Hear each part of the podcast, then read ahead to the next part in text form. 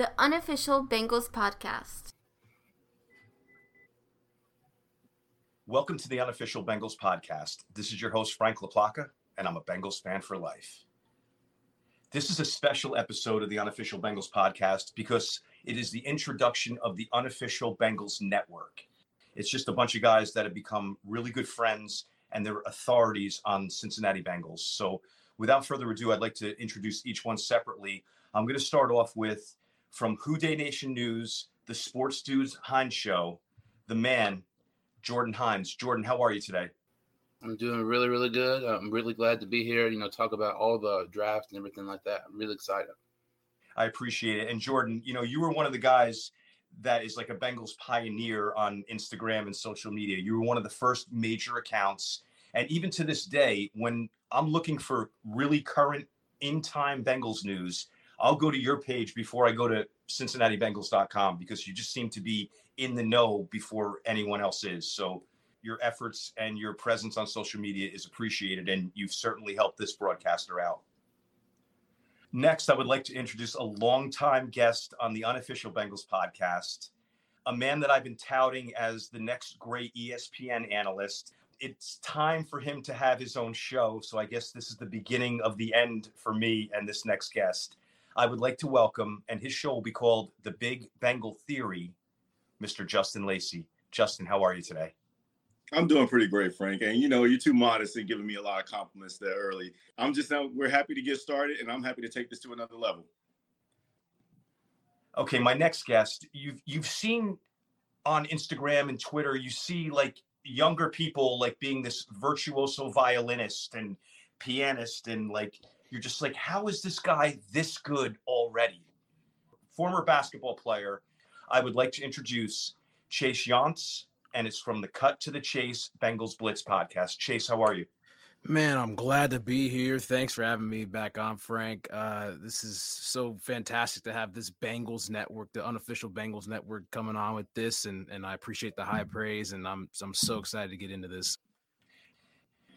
Now, next, the last person that I've met out of this, I heard rumors about this guy that he's edgy, he tells it like it is he's an encyclopedia of Bengals knowledge. And I was like, I got to hear this guy for myself. Sure enough, he's he lives in Pittsburgh in enemy territory. He's done most of his damage on Pittsburgh related podcasts. And it's just like, man, this guy's been working behind enemy lines too long. We had to bring him aboard friendly lines and into the unofficial Bengals network. I would like to introduce the show is going to be called Running Through the Jungle. And don't forget this name either it's Brandon Herriott. Brandon, how are you today? Uh, Frank, thanks for having me. It's uh, it's great to be surrounded by some orange. Normally, it's just black and gold, which is yellow, by the way, but that's a whole nother subject. So I, am I'm I'm happy to be surrounded by some stripes finally, uh, and and I can't wait uh, as as this grows and blossoms into something really special. Uh, I, I'm honored to be a part of it. Thanks for having me. So first off, I guess the major thing, the draft is very important to what's going on right now. But I want to address the positions that I feel are the biggest needs. Now we can go through the whole roster, and there's a dozen positions that we think are in need. I know we have starters everywhere, but there's four positions, maybe five in particular, that I think we may need to address earlier than some others. Jordan, what do you think about our right tackle situation and what we should do about it? this is really interesting because I don't really feel like we thought we were going to be in this situation heading into the offseason with signing Orlando Brown and then Jonah Williams requested a trade. And, you know, Jonah Williams, he requests a trade, but to me, I don't think that necessarily means he's going to be traded. When you look at the Bengals, um, they don't often, you know, trade players very often. And if they trade a player, they have to be the clear winner of that trade. And honestly, I don't think Williams will be traded unless they get offered a first, second, or third round pick. I think Williams will be end up playing right tackle for the Bengals up until La'el Collins comes back. Um, I'm not high on drafting a, a, right tackle in round one at all. I hate the idea of it. If there's a guy who shouldn't be there, um, I to be upset. If Dawand Jones is there, I'd be fine with that. But we've seen time and time and again this Bengals coaching staff. It's not just you know one offensive line coach. It's been multiple offensive line coaches, whether it's Jim Turner, Paul Alexander, whoever it is, just cannot develop offensive linemen to save their life. when you look at Cedric Ogbuehi, Jake Fisher, Jackson Carman, Jonah Williams, they've all been terrible. Jonah Williams was a first round pick back in 2019. He's been a bust, in my opinion. Back to back years of giving up at least 10 sacks. So that's kind of the reason why I'm not really sold on drafting a tackle. I know Jonah Williams was bad at left tackle, and realistically, he's probably not going to be good at right tackle either. But I feel that's probably the most realistic option because I really don't think they're going to trade uh, Williams because, like, when you look at the Bengals, there's been so many times they've had opportunities to get some good value out of players and trading them away.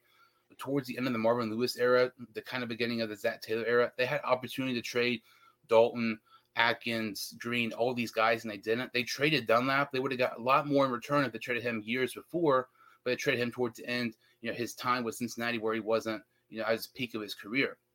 So to me, I think it'll be Jonah Williams was um, playing right tackle for Cincinnati until La'el Collins uh, comes back from injury.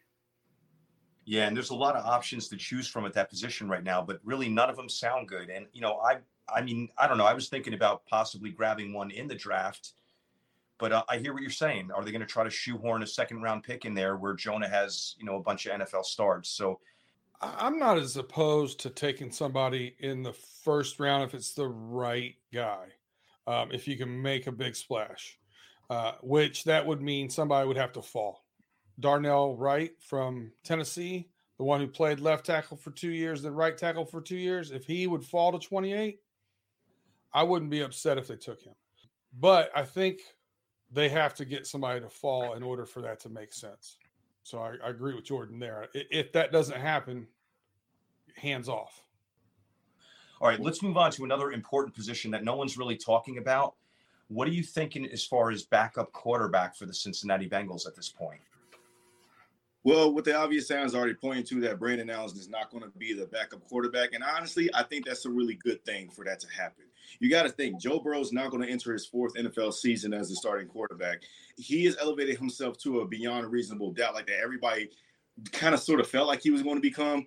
But this is really about as the team grows, as Joe Burrow grows and as his experience grows, the team has to sort of grow around them too. And that starts with backup quarterback as well, too.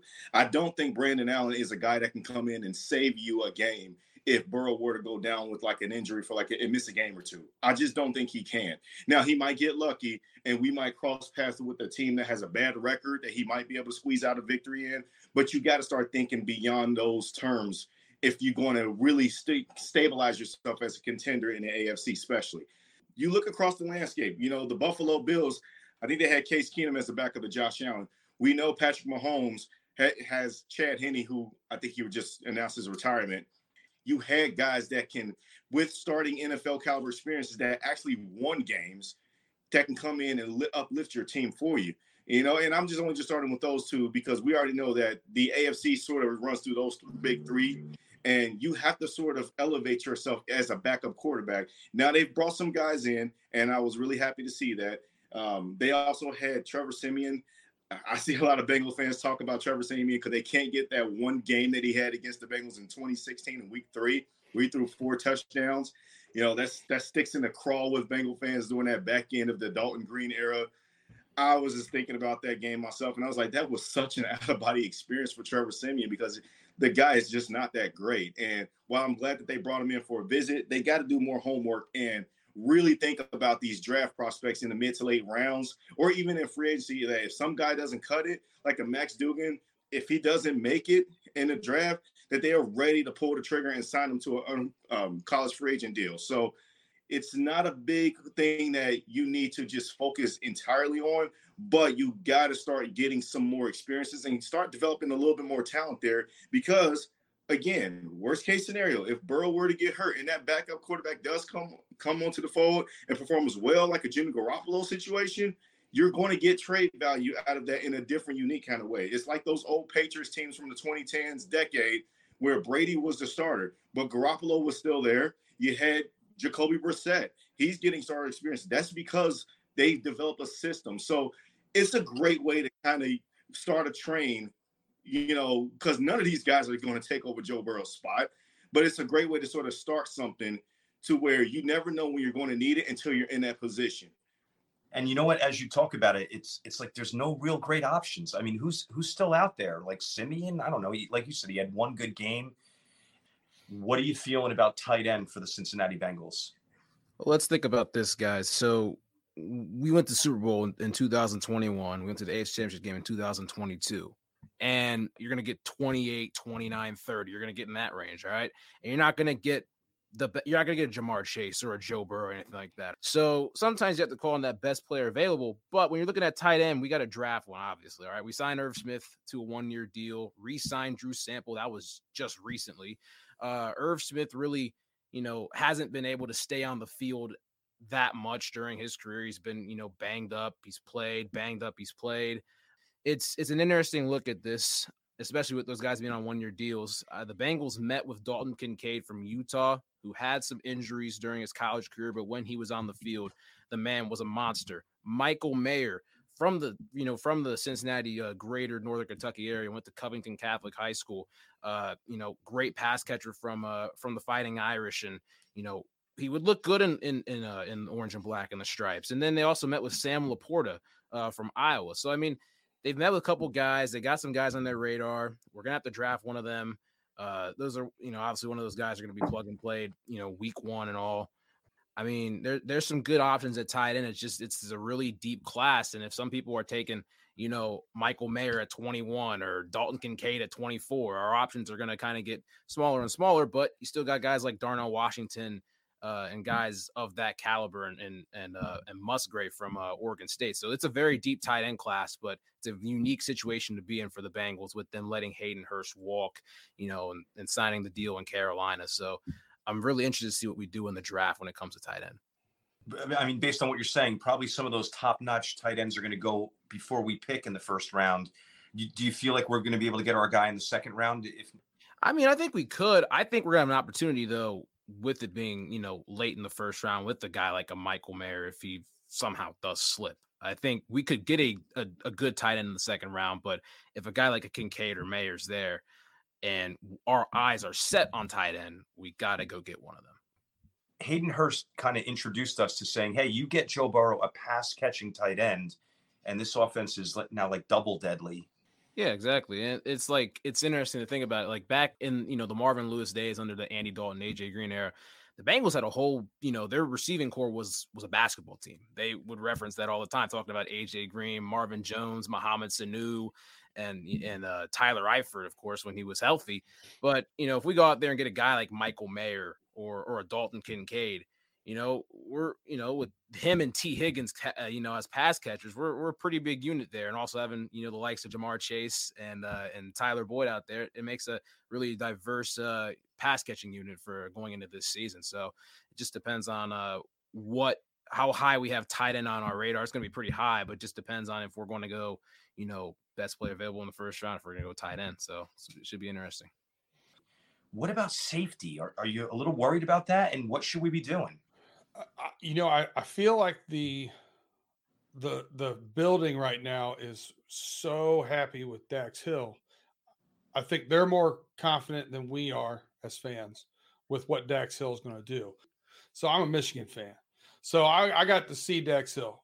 He can do some special things. I like him as an athlete.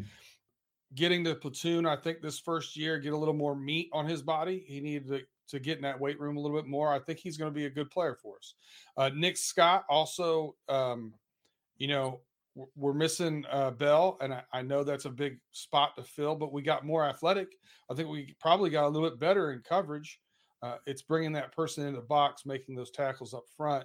Um, so big time help there by signing our linebackers and keeping them where they're at. I think that gives them a little more flexibility.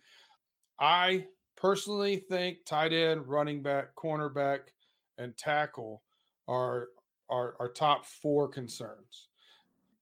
I think I'm looking into the draft at, at, maybe later down the road, maybe late day two, early or maybe day three. So Ji'Ayir Brown, I think uh, out of Penn State, probably the best in that area coverage wise. But the guy I really like because he becomes that hybrid and if you look at what Lou Anarumo likes to do, he loves having hybrid guys that can move around, play coverage, get up front, move everything around. He's got safeties out that can play corner. Da da da da. I love J.L. Skinner out of Boise State. 6'4, 220, ran a 4'4, 940. He can hybrid linebacker, safety. He can even come in and cover tight ends in the slot, and he can rush the passer. Thumper, I like him too. Now, if we don't get somebody early enough, my my sleeper, a little bit size uh, deficient, but Brandon Hill out of Pitt. He ran a 4.43 at the combine. Stout loves to come up in the box and hit. Um, only 5'10, 193, but plays bigger than that on film. And that's a sixth or seventh round guy that I think can add depth. And, and, and with Michael Thomas still in that room being the the vet and the leader and, and stuff like that, I think someone later in those rounds could really learn from him and from uh, you know, Coach Anarumo. I mean, who else would you rather learn from? So I think we can get good value and and a, a helpful piece in those later fourth, fifth, sixth round. Yeah, good point. Because I'm worried if you know, let's just assume that Scott and Hill have good seasons. If one of them goes down, you know, now you're looking. Who do we have? Really, Brandon Wilson, yeah, who's not really a, a guy from scrimmage. Mm-hmm. Mike Thomas is not really a guy from scrimmage, and Tycen Anderson is a mystery right now because he was yeah. hurt his whole rookie year. So I think I think you nailed it. I think we grab one of the guys that you're talking about or something similar and that'll give us just a little more depth and a little more security heading heading into the season. And those are normally good players on special teams, right? Yeah, exactly. All right, Brandon, I'm going to shoot right back to you. So let's talk about the free agents that we signed from other teams. Listening to you a couple podcasts ago, I thought you made a, a great comment about now being a a place where people want to come play. We've got cornerback for 1.1 million. We've got a guard at 1.08. We got a tight end at 1.75 million. We got a safety for 4 million a year. And we got the best offensive lineman available in free agency for 16 million a year when a right tackle signed for 23 million a year. We saved 7 million to get the best left tackle. People want to come play in Cincinnati now that the, the, you know that, that wind of change has come in. People want to play with Joe Burrow. Um, you're seeing uh, you know now Katie Blackburn coming in and spending some more money on the facilities. Uh, when they got a bad, uh, as soon as they got a bad score on something from the NFLPA, they immediately addressed it. So those things are changing. And because of that, we're getting really good value with Orlando Brown, Nick Scott. I think Irv Smith sneakily might be the best signing that we had just because now we have an inline blocker. Now we signed Drew Sample back. We have a pass catcher now with Irv Smith. So now it's not such a need that we have to reach in round one. We can take best available if there's a splash player in round one and then still get somebody that's a solid contributor in round two. Chase, what are your thoughts on what we've done in free agency so far? Man, I echo all the sentiments that Brandon just said. I was, you know, the way that we were able to sign some of these guys, you know, some, you know, potential hidden gems all over the place. I think we did a, a really good job with that, especially with Orlando Brown's contract. When you look at it being a four year, $64 million deal, we gave him 31 mil up front. Uh, you know, the, the thing with the contracts, like, you know, there's a lot more that go into it, but when you're giving him 31 up front and you got the remaining half for four years, you're paying him 16 mil a year, but it's still, you know, being able to save that much money on, you know, compared to what the Chiefs had to pay to bring in a guy like Jawaan Taylor. That's a that is a huge stick it right to him. They got a Super Bowl, but that's still a stick it to him, you know, when it comes to comes to this season. Eh, and also Irv Smith, looking at him as a tight end, like, you know, hopefully with the tight end room, we're able, you know, able to keep him more healthy. You know, he'll be able to be more of a pass catching threat as well if he's able to stay healthy and just come in on some, you know, some situational stuff, I think he'll uh, he'll be pretty good this season. You know, we look at how Nick Scott's going to be replacing a guy like Vonn Bell, and Dax is going to be going, you know, in in the place of Jessie Bates. I want to reference my guy Bengals Drake here uh, real quick, and he you know kind of broke down the stats of these of these two Nick Scott and Vonn Bell. So Nick Scott for the Rams in 2022 started uh, all 16 games, gave up 323 yards, three touchdowns allowed, had two picks and two forced fumbles. Vonn Bell played all 16 games and he gave up 374 yards, only allowed a touchdown, had two more interceptions, and forced the same amount of fumbles pretty close when it comes to the type of production there. I mean, Vonn Bell obviously was a little bit better, but still, if you're saving that much money because Vonn Bell, what did Vonn Bell get? Like five or six mil in Carolina, I, I think a year. I think that's what he got. And Nick Scott signed for three three or four. So I mean, you know, you save some money when it comes to that regard when you're talking about building for your future with uh, with Burrow, Higgins, Chase. So that's a big thing there. Another one when it comes to depth on the defensive side of the ball, signing Tarell Basham. Also, you know, in the rotation to you know get some pass rushing ability over there. So I just thought that was a, a, a unique signing. Guy played at Ohio University. That's a unique signing there. Maybe you can get some uh, some work in the pass rush game. But you know, overall, I think we had a bunch of you know we had a bunch of smaller signings that you know will hopefully amount to you know stack up as time goes on. And then you had the big you know the big fish in in, in the water with Orlando Brown. So I mean I I think it was a you know a pretty good offseason for us. Nothing too crazy, but I think it was pretty good. I, I, I Coach Anarumo will put Nick Scott in, in positions where he'll make as many plays. I, what would he have done last year under Lou Anarumo? Yeah, exactly. I think that guy's doing a great job switching up coverages, disguising things. I think he does an yes. absolute. I mean, look at our second half. All of his in in game adjustments are oh, spot beautiful, on. beautiful. Yeah, that's been the greatest part about Coach Anarumo. Aside from like teaching and getting game plans coming into games, those halftime adjustments. That's that's where your your bread is buttered and you earn your money. And he's been phenomenal at it. And Chase, I like the the stat comparison with Bell and Scott. I didn't realize that they were fairly similar in production. You know, the thing about Vonn Bell that I like the most is he could kind of do it all. You know, he can cover, yeah.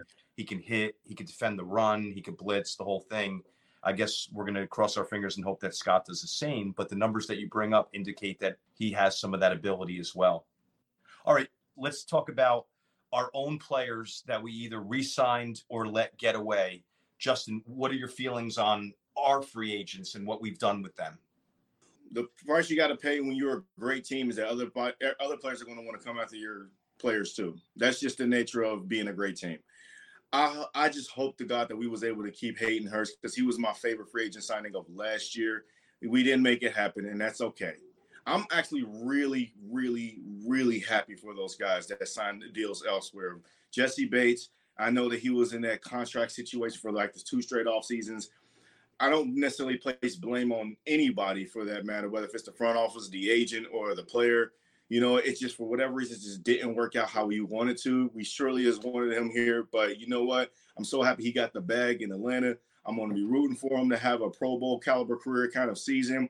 You know, reach new heights down in ATL, help turn that team around. You know, Vonn Bell, I also would have loved to have kept him back because he was the catalyst that sort of kind of changed the secondary of last season. He was getting more turnovers. He was forcing fumbles more. I felt like he was just in the box making tackles.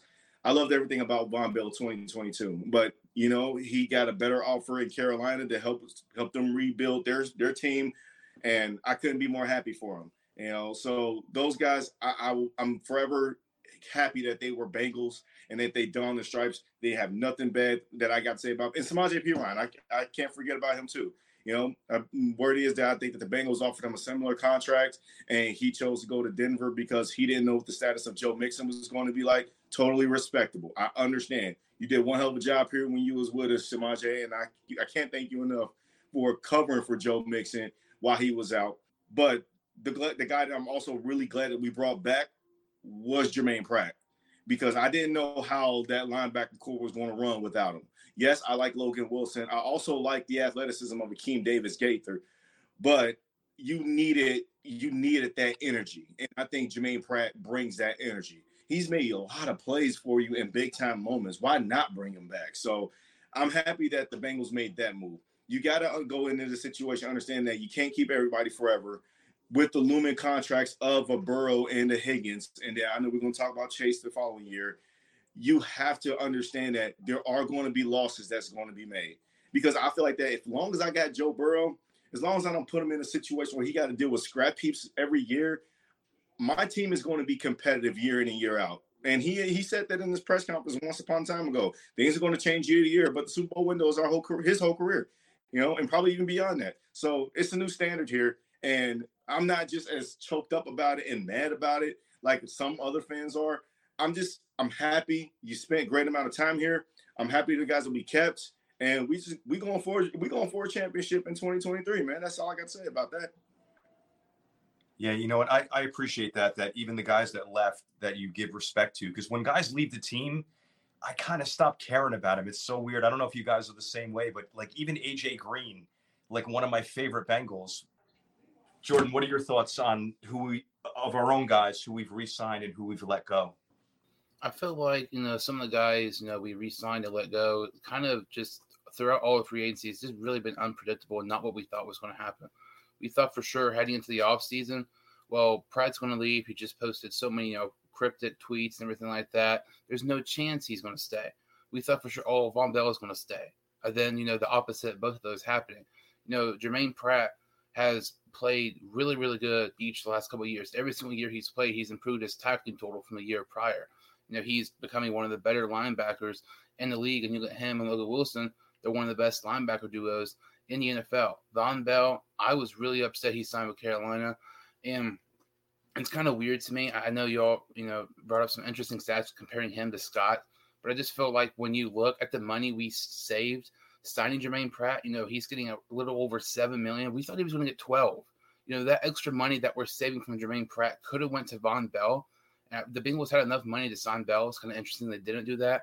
But when you look at Bell and you look at Jessie Bates, top 10 safeties, when you look at safety snaps the last three years, Bell and Bates are two and three, and you lost both of them. That's to me a kind of a really intriguing, you know, stat. Kind of uh, brings an interesting issue when you look at safety right now. Obviously, Bates, we expected him to go, but losing Bell it was kind of a shock to everybody. I don't think anybody thought that was going to happen.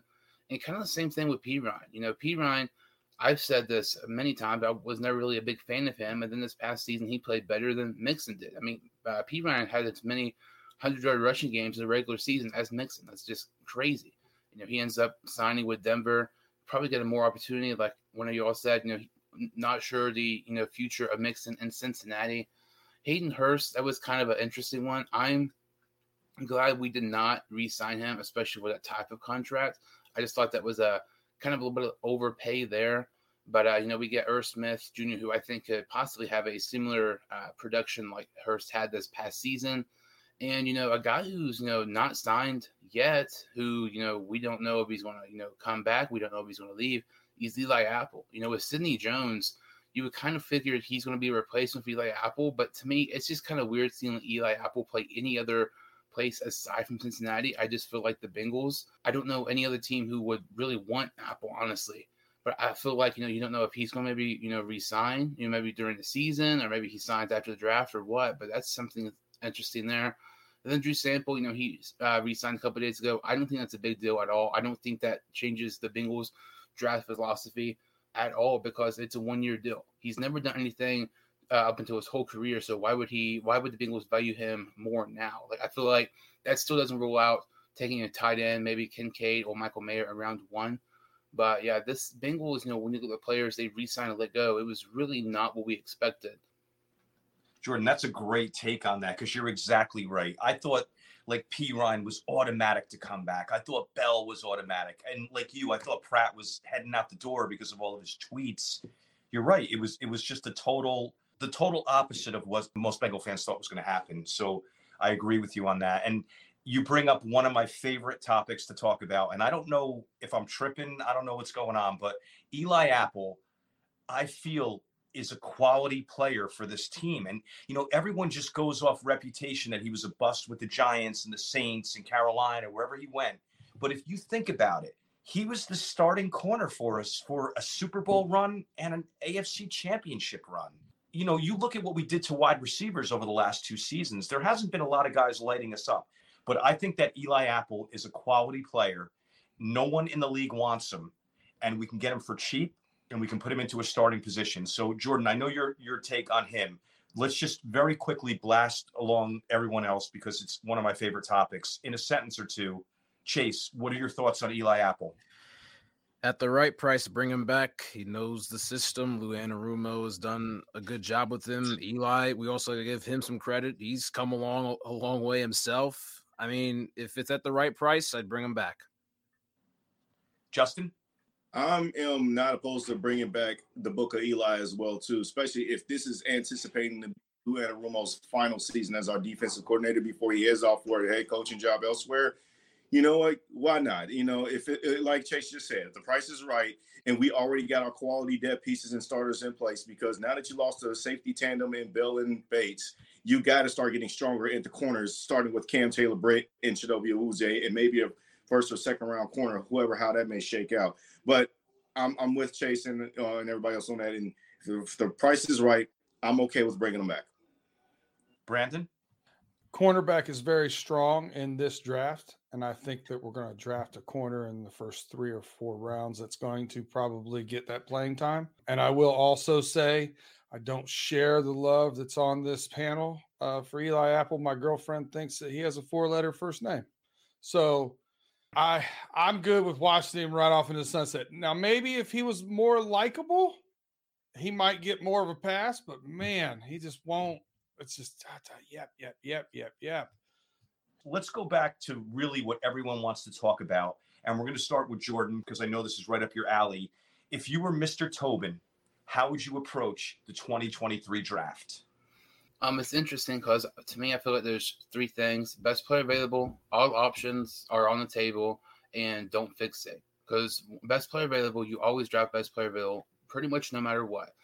And you know, if you're getting a best player available, you know it might not help your team right away, but they're going to help your team in the future. Look at the Patriots. For so many years, they drafted best player available, that was one reason why they were good for so long. They had maybe a great wire, uh, great running backs. You know, they had a good running back, but this guy shouldn't be here. They take him, and their running back, you know, you know, tandem is one of the best in the league. They just constantly get better and better and better.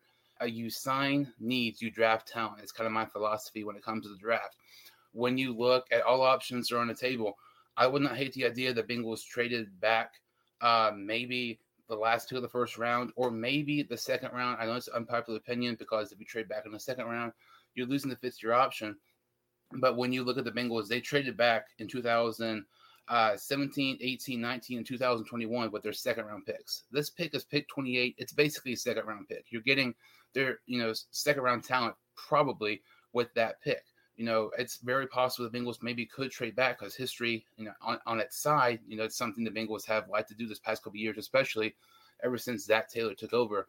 And really don't fixate to me. I feel like that is really a key importance heading into the draft. When you look at Billy Price, that I did not like that pick at all. They panicked because you know Frank Ragnow was the pick before. They took Price when they could have traded back and got him. When you look at you know Jackson Carman, they you know, fixated on him and they went ahead and took him, even though they could have, you know, took him later in the draft. You look at Drew Sample, terrible pick. They could have got him literally two rounds later.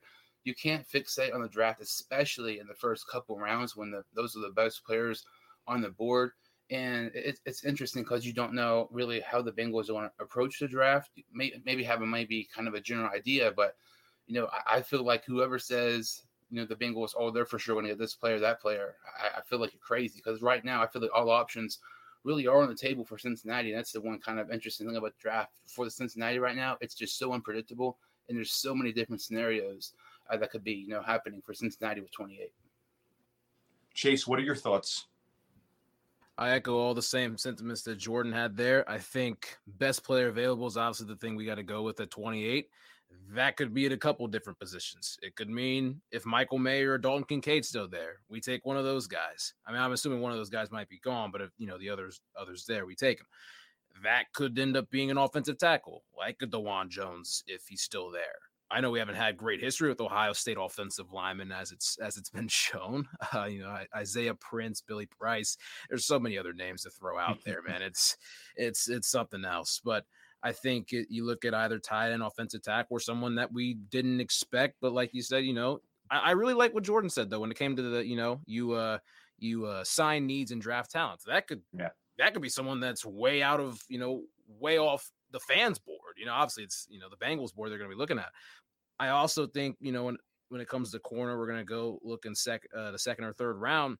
And a lot of talk's been going along with uh, Emmanuel Forbes. A lot of people have wanted to link Emmanuel Forbes in a Bengals uniform from Mississippi State. And I mean, who who's not to say that he could end up coming there? So that's kind of how I'm looking at it. I'm just kind of taking it by taking it by ear and just kind of sitting back and watching and be like, eh, let's see what happens, man. Let's let's get some talented guys in there and let's get the work. Justin, what do you, what are your thoughts on what we're going to do on this draft, or what would you do? I am going to go with the philosophy that PFF loves to state, uh, because this has been something I've been saying. And you know, just like what Jordan and Chase has said too about you signing needs and you draft talents, your your needs has to match the value when you, especially in the first round when you're going into the draft.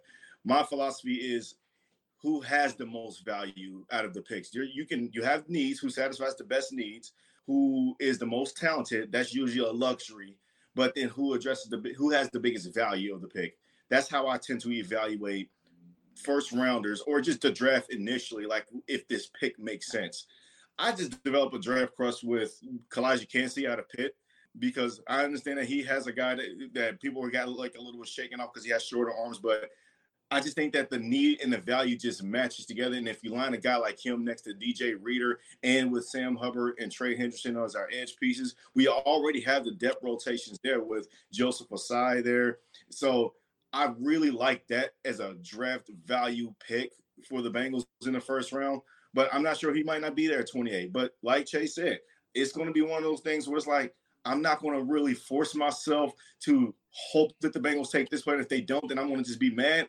I just don't want them to take players like like Jordan said about Drew Sample a few years ago back when we took him in the second round. It, it, if it doesn't make sense, just don't do it. Okay. That's what frustrates me when it comes to sometimes with the Bengals draft picks is that there's obvious talent that's staring you right in the face, and you taking a guy that doesn't make any sense. You outthinking yourself at this point when we took Jackson Carman in the second round after we took Ja'Marr Chase. I was Team Chase for the very same reason that a lot of people were saying to us this is a deep talent class at tackle. You can take a tackle in the second round, and you chose the wrong one. You hmm. could have taken the guard, I mean, the center and guard, Creed Humphrey, that ended up going to the Chiefs. I personally voted for Sam Cosmi, who went to Washington, and you just kind of left pigeonhole yourself with a guy that you don't know what you're going to do with him, whether he's going to play backup left tackle or not even see the field at all. So it's those things where it's like, I get what you're trying to do, but sometimes the answer is just take the best player available, like everyone else just said, and don't overthink it. This is going to be a fun draft pick because if they do go corner in the draft, I'm not going to be mad at that because uh, Cheeto, he's going into the final year of his contract, coming off of a torn ACL or torn Achilles.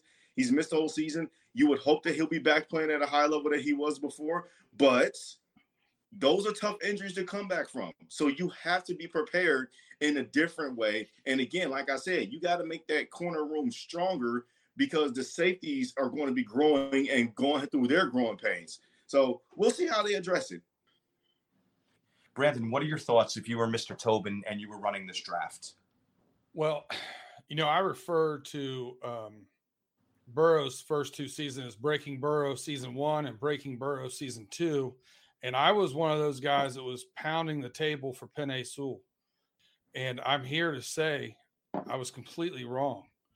So at 28, where I think they can make a big splash, and if a running back falls, if it's Jahmyr Gibbs or somehow I've seen uh, Bijan Robinson fall to us, if that happens, I'm cool with taking it. That's electric. Where I really want to go though is Michael Mayer. That's what I that's my shot.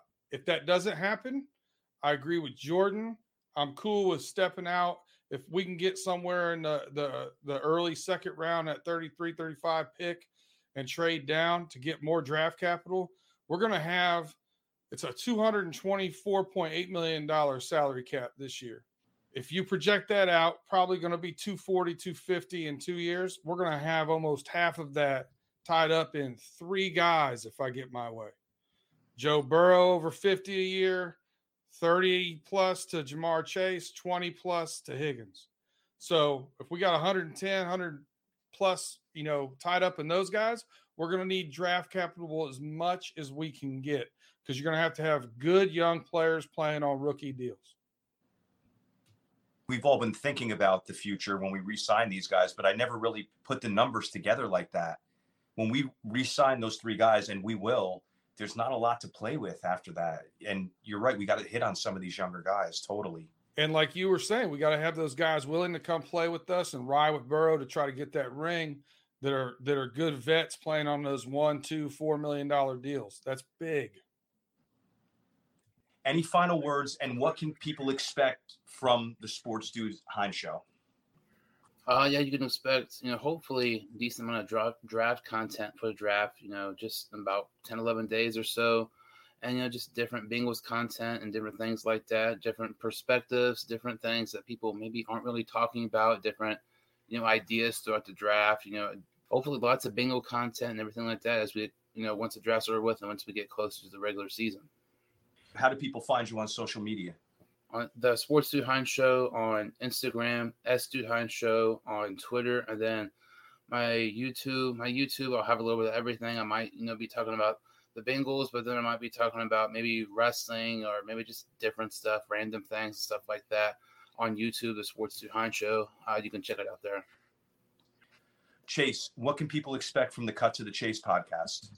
So what you can expect is, you know, like I say in my show all the time, unique insight and analysis behind your favorite teams and all that. My favorite team is the Bengals, obviously. So you'll expect some Bengals content, of course. Um, uh, you know, when it comes to the Bengals Blitz nights, you'll you'll see some stat, some numbers breakdown, some stat breakdown. You'll see you guys on the show. We'll have other people on the show you know, I'll talk a lot about uh, you know, the NFL when it comes to a broadcasting standpoint because I love that stuff. Broadcasting numbers behind that stuff, primetime games, Sunday night football, Monday night football. I got a crazy mind for that. I'll tell you guys something about that after the show. And then also just on the, the normal cut the Chase Sports podcast, you guys can find a ton of college football content, interviews with former college NFL players, guys in the industry uh, from CBS, Fox, NBC. We got some guys on there. So you find a little bit of everything on uh, on our show. How do people find you on social media? On uh, social media, you can uh, you know follow us on uh, on Instagram at cut to the chase dot podcast. On Twitter, you can go to cut to the chase SP. And then my personal account, Seance20 on Instagram, post a lot of stuff on there about the podcast and a lot of different links uh, to those places. So, yep, that's where you guys can find me. Brandon, I know you're as I said, you're a veteran of the podcasting industry, but now you're launching your own show. What can people expect from this running through the jungle show? I'm going to be talking a lot about the Bengals, where we're at now, where we want to go, and how we're going to get there and how we're going to sustain it. That'll be most of my outside of uh, the the season.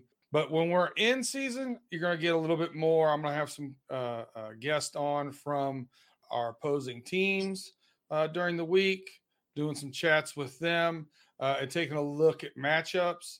And, uh, you know, being a degenerate, you're probably going to see some of my favorite prop bets for the week as well. I'm working on a little segment with that.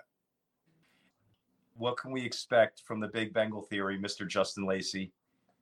I am a passionate individual when it comes to, especially when it comes to the Bengals. You're going to get a, you're going to get a very inclusive Bengal fan that I'm going to tap into the emotion side quite a bit. Um, I'm very infectious. I know how to connect with people on a philosophical approach. You know, just to be able to think themselves out out of the box. The title of the Big Bengal Theory podcast is more predicated beyond a belief of there are so many different kind of theories that many of us as fans don't really see that we should connect ourselves to because it's fun. You know, it also connects to real world experiences as well. And you know, my podcast, I, I want to try to tap into that. It's I'm excited about this ever growing change um, that we're into this world, but I'm also more or less excited that what that's going to do for this network. You know, just a platform.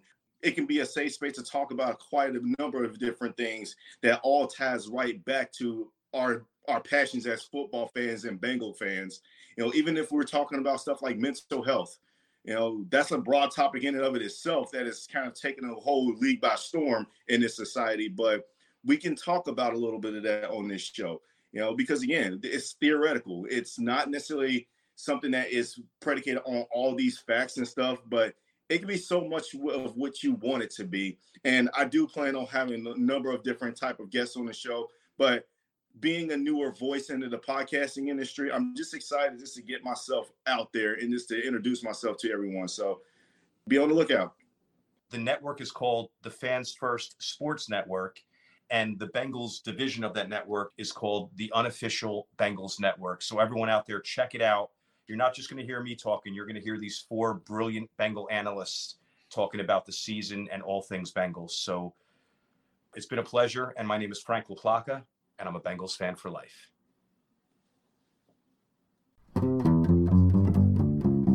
The unofficial Bengals podcast.